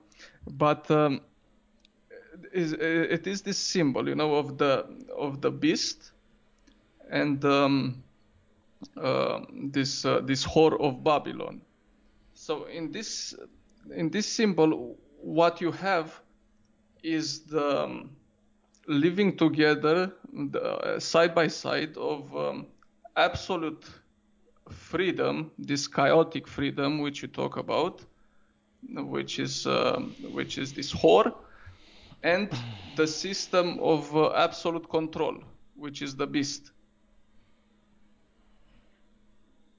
So I, I, I think why I'm saying this is that what we have been saying uh, so far cannot be actually resolved and uh, on the political and social sphere, uh, social sphere. because with communism, okay, communism also has nothing which exists in this world in history in society uh, can be um, can be separated from uh, the religious, the symbolic, the, the archetypal. But communism is a phenomenon in itself which can be isolated, you know, into the historical and social and temporal, and yeah. you, you can treat it as uh, something like this, something um, which can be clearly defined from this point of view. But this thing about we, which we we are talking right now cannot be exhausted, or uh, sorry, not exhausted, cannot be treated solely as such because today you you hear people talking about woke ideology. Okay, woke ideology is simply a rebranding of political correctness. Uh, before political correctness, there was something else, perhaps. It doesn't matter. This rebranding and this uh, daily update, uh, to say, of terminology, shows that we are dealing here only with transitory forms which are uh, manifestations of something deeper and something which, like I said, cannot be treated uh, solely as a social, uh, political, and historical phenomenon. So it cannot be treated like the ideologies of the past. You, you cannot contain them in a history book. You if you were to write a history book about this phenomenon, you wouldn't know what to write about. So you, in the end, you would just write about some transitory form. There, there won't, there would be not a, a historical book, let's say, which would treat um, the phenomenon of fascism, of communism, and so on. Yes, it can't be not only that it cannot be understood in political framework, it cannot be conceptualized you know because this is uh, uh, this seems to be uh, a kind of a movement or act towards complete negativity. And such act cannot be conceptualized because it is contradictory in itself. You cannot have contradictory concept. Uh, when you can't conceptualize you have to symbolize. Or those all the symbols uh, symbols are not merely uh, merely subjective constructs so, uh, for instance, I, I, think that every uh, society uh, is working on a symbolical level uh, at uh, most important points of its existence. Uh, but there was a time, of course, when when this this symbolizing activity, let's call it, that is fundamental to self, kind of like self-understanding or a legitimizing of society was some kind of uh, relation towards the divine, not necessarily towards God in Christian sense, because I'm talking about societies in general, uh, but towards uh, something that transcends society, history, world, and so on and so forth. By this I mean principles upon which uh, society is built. Uh, understanding of man, uh, what what man is, I don't know, of of of of um, laws, how laws come about, and so on and so forth. I mean, we talked about, for instance, we talked about the notion of person. Person, I would say, is not something that can be conceptualized. It is exemplified it is exemplified for instance in, in, in jesus christ. And now i'm not i'm not i'm not being uh, i'm not saying this simply uh, from my faith although i i could do that also maybe but i'm i'm i'm just putting a logical consequence of the very notion of person. It is such that it cannot be put in an abstract concept uh, because it is too real and uh, the very notion was uh, was was acquired by trying to resolve apparent contradiction that man uh, that God can at the same time be both man and God that ca- he can be incarnated. Uh, the the incarnation is something that can be uh, presented uh, to human understanding in this world, at least in this life. Let's say only as a kind of exemplar. It's more something you uh, uh, you see in a sense, uh, not even clear, not even see clearly, but something you you you kind of grasp through through uh, action of the man of the person uh, you are thinking about because you have for instance just to give an example of the whole drama of gospels is a kind of exemplar what it means to be what what is incarnated God, who He is, and we are we are talking about who, not about what. So it this in itself, uh, uh, when when when it becomes the bedrock of society, of for instance Christian society, is symbolized in the sense. You know, it is it is uh, kind of those are things that are always at the back of my, our minds that we consider a kind of common sense, uh, uh, the things upon which we measure when something is done good and something is done bad. But nowadays we have, uh, nowadays for in modernity, but especially now, there is uh, this act of uh, confining everything to history, that there is nothing beyond, and that there is nothing that cannot be conceptualized, in a sense, and that everything is immanent. And therefore it's a closed process. It's something that there is nothing nothing beyond history nothing beyond uh, beyond uh, our subjectivity that is in a sense that cannot be experienced by us and in some sense be in a relation to us and can be comprehended. Uh, now people uh, i think uh, you said that that uh, there are reactions to this progressive progressive dissolution. are very piecemeal. Everybody sees one aspect of it, reacts to it, and then comes another aspect of it, and maybe he accepts this, uh, accepts this, like because everything is piecemeal. Uh, they cannot grasp the whole thing. Well, one thing is that a lot of people don't realize uh, that the whole uh, uh, the whole idea uh, that that lies be, beyond behind it, in the bedrock of this idea of progress. And that is, is that this is uh, the idea that everything is immanent that everything is in a sense uh, related uh, to to human consciousness that there is that not everything practically that everything can be confined to a system because a Yes. system is per definition something closed in itself Yes. so that the system is absolute practically yes this And is because I'm saying this, of course, some, and I saw that among your readers, among those commenting, usually there comes uh, uh, the objection. Okay, but isn't religion such a system? no And of course, religion can become a system when um, it fails to live up to to what it, it is supposed to be.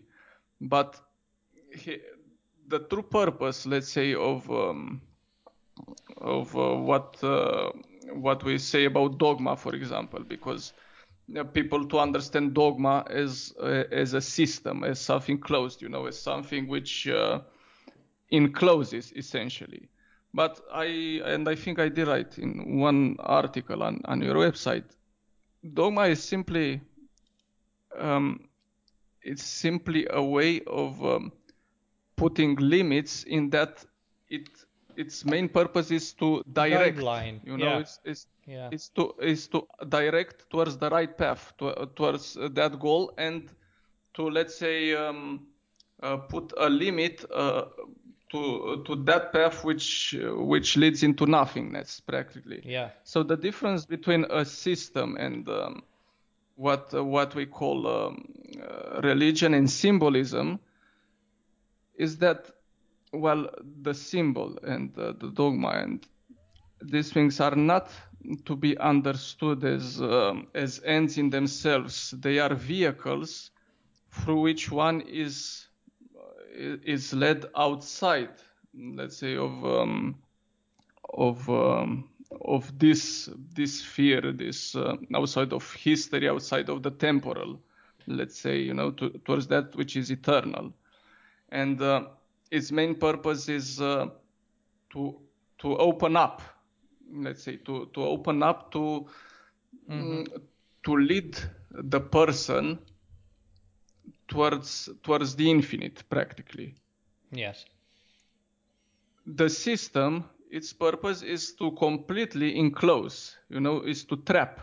Hmm is to is to set in stone uh, let's say is to petrify everything.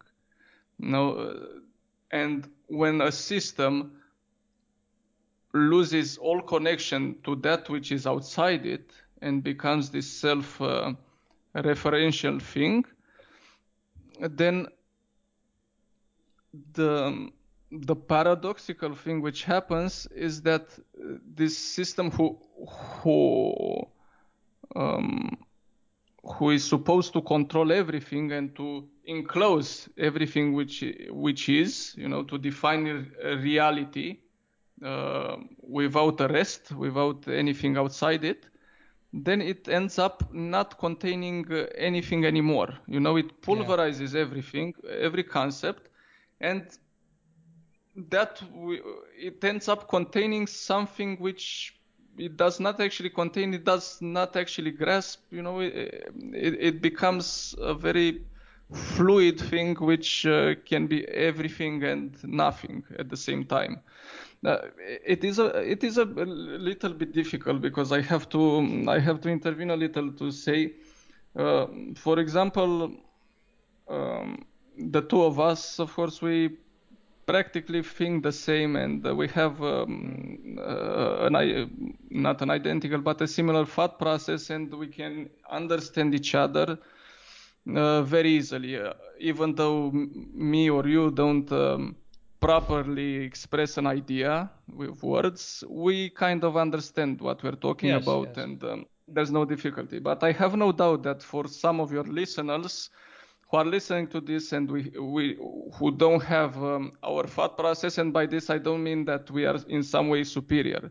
No, but I'm saying that people think in different in different ways. You know, some have a more artistic yes, way of yes, expressing yes. the same idea. Some, like us, you know, are more philosophically prone.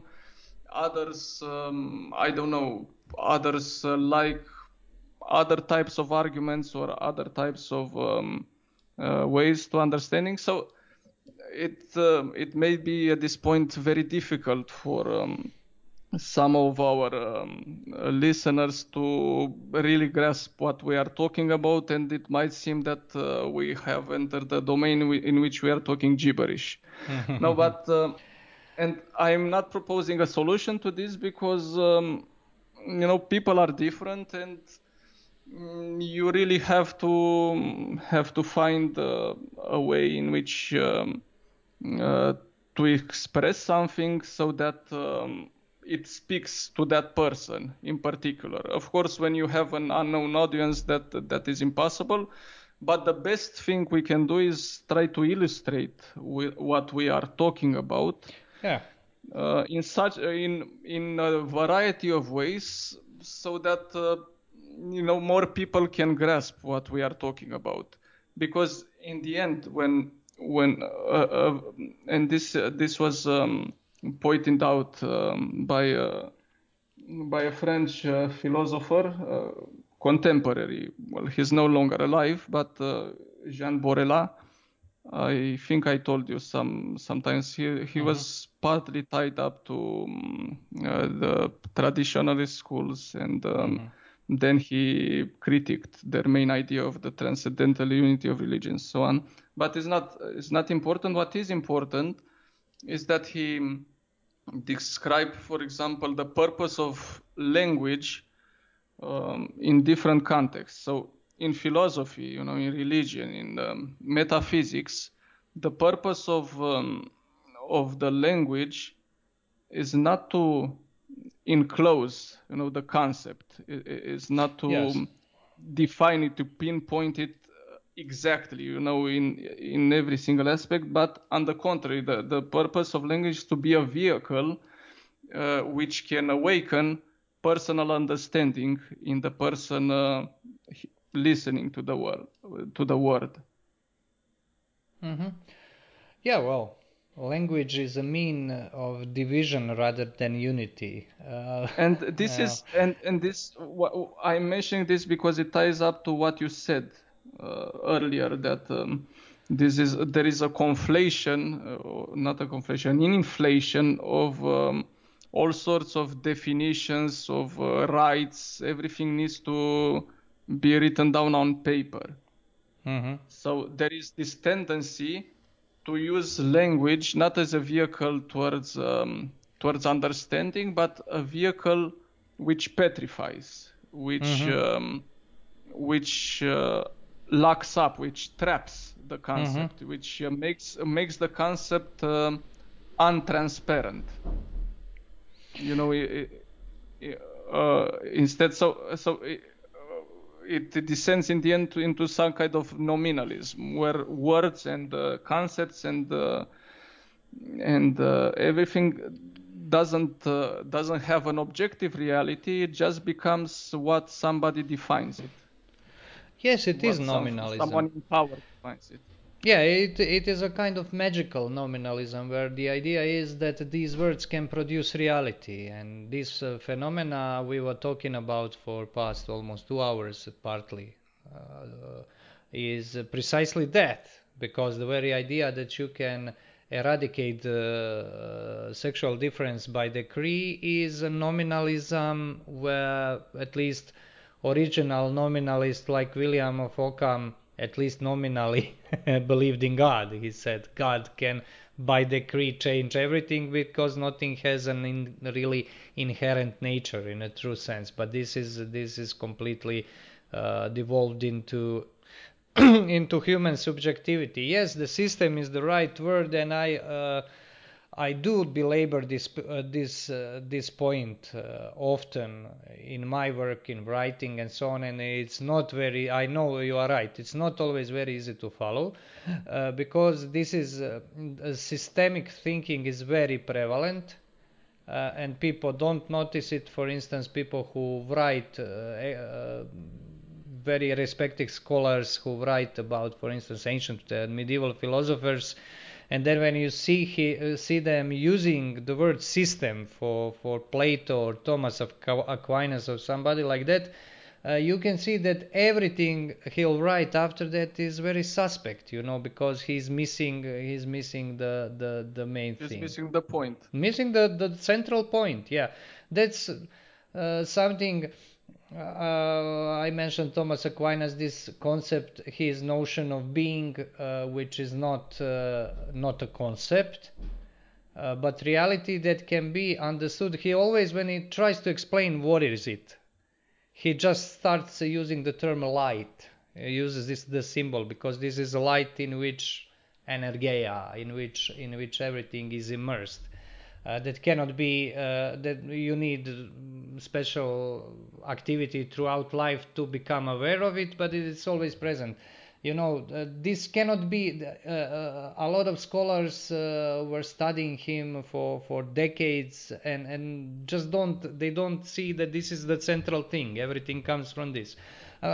Partly i think this is there are historical reasons because there are really very very sharp uh, uh, demarcations be, be, uh, between some epochs and our modern epoch or postmodern whatever we'll call it um, dissolution of modern epoch as i would call it. Now uh, is something that is radically radically different and it is predicated upon this radical cut with the past. But to wrap this up uh, we are talking oh more than two hours now.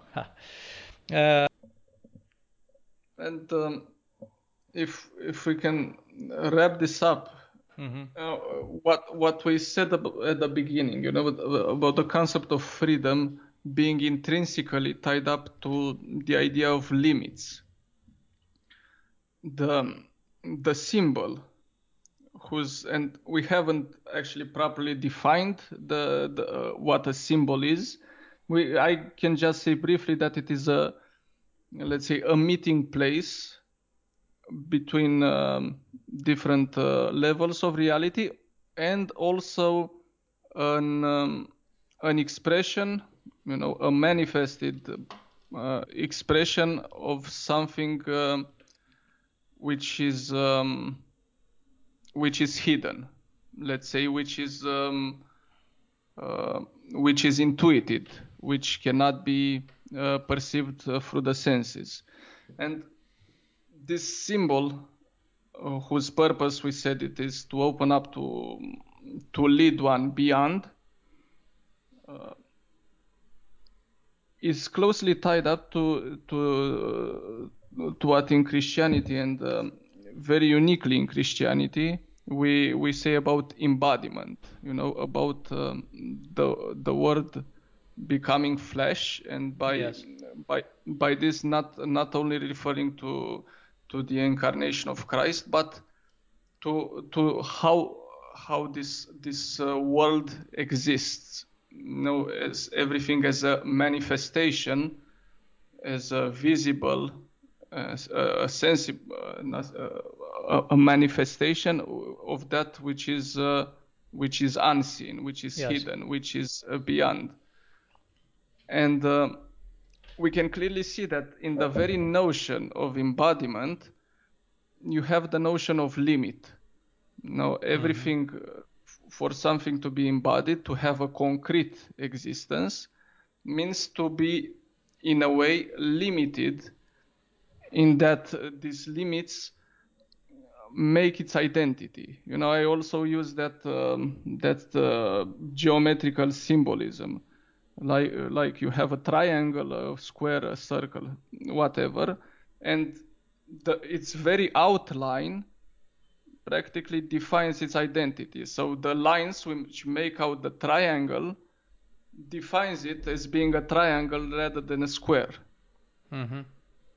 If you are getting so, Yes. practically th- these these limits which you are talking about, like I said at the beginning, are not negative limits in that they um, they constrict, they um, they restrict movement and freedom, but uh, rather they um, they provide a certain framework. Uh, they they make uh, a suitable vessel for um, for a certain identity.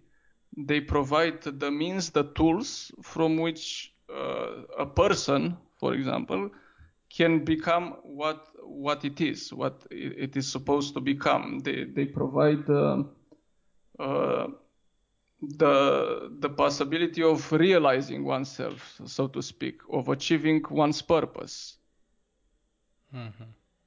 and uh, this is this is what uh, what uh, how freedom is traditionally defined.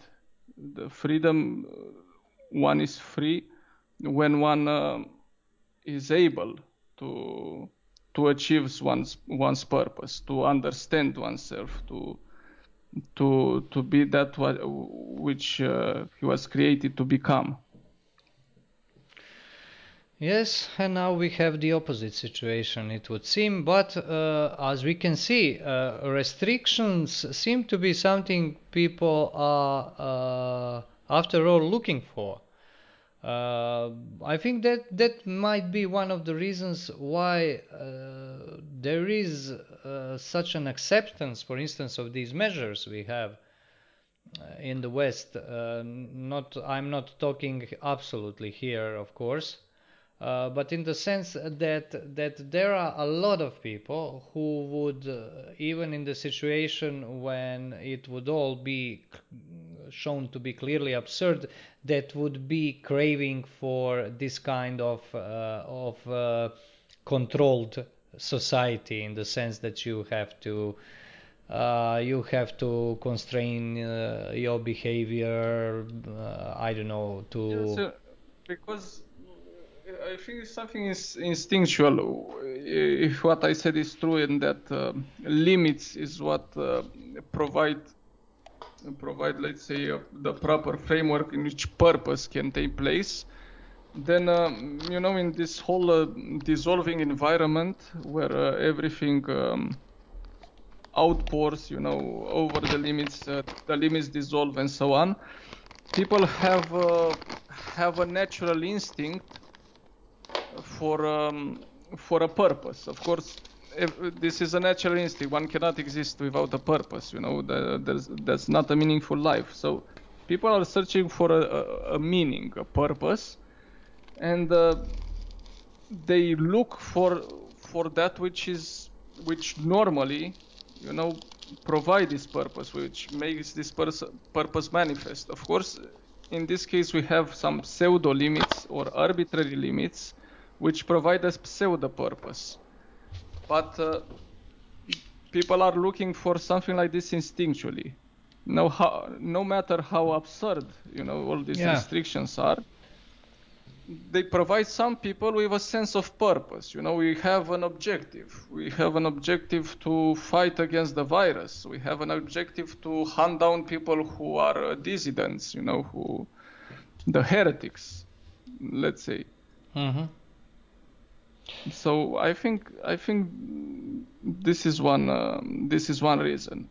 Of course, we are talking about uh, the level of um, the the average human being, not those who actively profit from Yes, you know of course. increased powers and so on. No, for for the average human person who has no personal gain in all of Mhm, this, whom mhm. and the country may actually suffer loss uh, during this whole situation, but no, it is uh, overcompensated by the fact that uh, no, he actually has a a purpose, you know, a visible purpose in mind. He, Mhm. mm, I don't know, no, no longer posts uh, mm, comments on Facebook about the latest uh, next Netflix series. He he has actually something meaningful to say, you know, to protest against the anti-vaxxers, you know, to to demand that it be closed up, closed up, locked up in some sort of concentration camp or something like that. Yeah, and to wrap it up, I mean, this tendency, what you're talking about, is always present at all times. Not, it is nothing new now. But what is new now uh, is that framework is such that this could uh, this could happen on a mass scale. You know, masses of people could behave like this, and this is something I I am observing uh, truth be told through media because obviously I'm not traveling much now. It's not something I observe around around me or, or where I live, but uh, well, I live in a bit. I live in a bigger place. Sorry for interrupting right now. So you know, I have um, a greater variety, mm-hmm. you know, of people to to observe, and I can see a greater variety of um, ways of reacting to this thing. Yeah, yeah, yeah. Yeah, but uh, as I said, I mean, I would like to say nothing new under the sun, but I think this is, uh, and I'm not talking strictly about COVID-19 crisis, but uh, the con- the whole context we laid out in this in this podcast is, is something that is that really escalated. Uh, that is really not something that can be measured uh, in contrast to something else.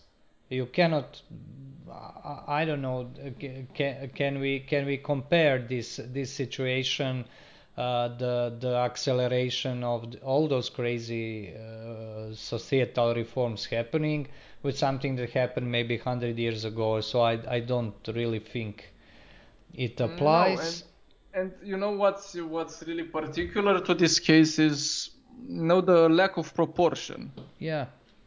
Okay, so yeah, we could uh, we could understand in the first few months nobody was really nobody really knew how bad this thing was. Uh, from the rumors which were circulating back then, you could gather that this is a new equivalent of the plague, you know, which yeah. um, of course is something else. But uh, months later, you know, when you saw the bigger picture, you really have this sense of complete disproportion. Okay, so people at all times, you know, during whole epidemics, you know, acted crazily. You know, the mm-hmm. order dissolved and there was chaos. But those were, we were talking about epidemics which uh, killed off, I don't know, 70% of the population. Yeah. You know, like yeah. uh, the bubonic plague or um, leprosy or other other such uh, such stuff. Uh, here you don't have something like this. You know, you have uh, something okay, so it, it is uh, more severe, more serious than uh, uh, a common flu, but it is you know nothing compared to those epidemics which yes. we mentioned in the past. So this is, I think, very new. It is the complete disproportion between the reaction and the, the reality. Yeah. yeah. and this is the problem. Put in context, this is the problem of of uh, this uh, framework uh, already being progressively dissolved when this happened. A societal fa- framework, or what we would we could call as common sense. So it came, it, it landed on fertile, fertile ground uh, for all kinds of very, very strange developments. Maybe in the future we'll see. I'm not one to predict anything. Maybe this this will blow off and, uh, as is wont in our day and age, probably be forgotten very, very quickly. but uh, as we stand now, uh, this is really uh, this really looks like a, like a case of, of, of, of mass hysteria of a kind, although with uh, with uh, with some uh, some implications such as that falling back to normalcy from this new normal is not something I expect in the sense that it will be falling back to some kind of social stability uh, uh, because this was already lost. you know. So this is also uh, lost for other reasons, uh, some of which we were talking about. Of course, not everybody would agree with us uh, that that, Mm, that Yes, I think I also see that I, I also see things going uh, into complete relativism. And I give one Yeah. just one example on this. You until now you had this uh, notion of experts, you know, of science, of Yeah. people who know what they're talking about. Okay, so it was mostly illusory, but there was something objective there. You know, you you have you had objective science, you know, which you you Mhm. could fall back to in um, in order to um, to get um, at least partially um, an intelligent and objective um, an objective evalu- evaluation of a Mhm. phenomenon or a situation.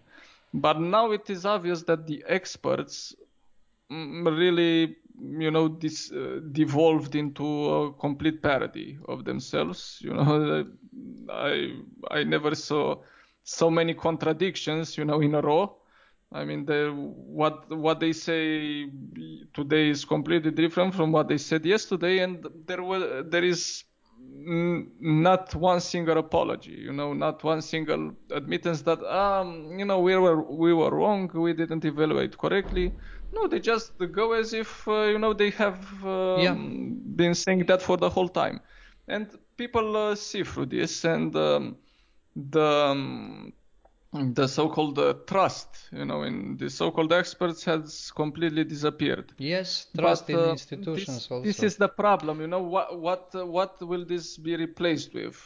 And what I see this being um, uh, replaced with is some sort of what we could call uh, epistemological anarchy. You know, Yes. when every post, every random guy appearing on the internet becomes an authority, and this is a very dangerous situation. Yes, uh, that that was that, that's along the lines of what I what I meant. Yeah, because it, it came on. Uh, uh, uh, it all happened in the situation with where where this uh, this complete uh, atomization of opinion of uh, morality of everything uh, was uh, was in high gear for a long time, and then you uh, and then you have this situation that is a test test of institutions basically test of science also. And it's uh, progressively failing. At least public image is that it is failing at it so uh, for this reason uh, um, it is very hard to predict uh, how this will end up how the situation will look, will look like when this passes when when this is over uh, so I don't think things will get back uh, really to to what they were before. Uh, 100%. It's it's not that kind of situation like it used to be when you have when you understand life as a, as a kind of succession of uh, uh, bad times and good times, uh, dangerous times, times of peace, times of war. This is a constant flux chaotic flux uh, that uh, where you you have nothing to fall back to. Yeah. So I, I wish I could I could say something optimistic.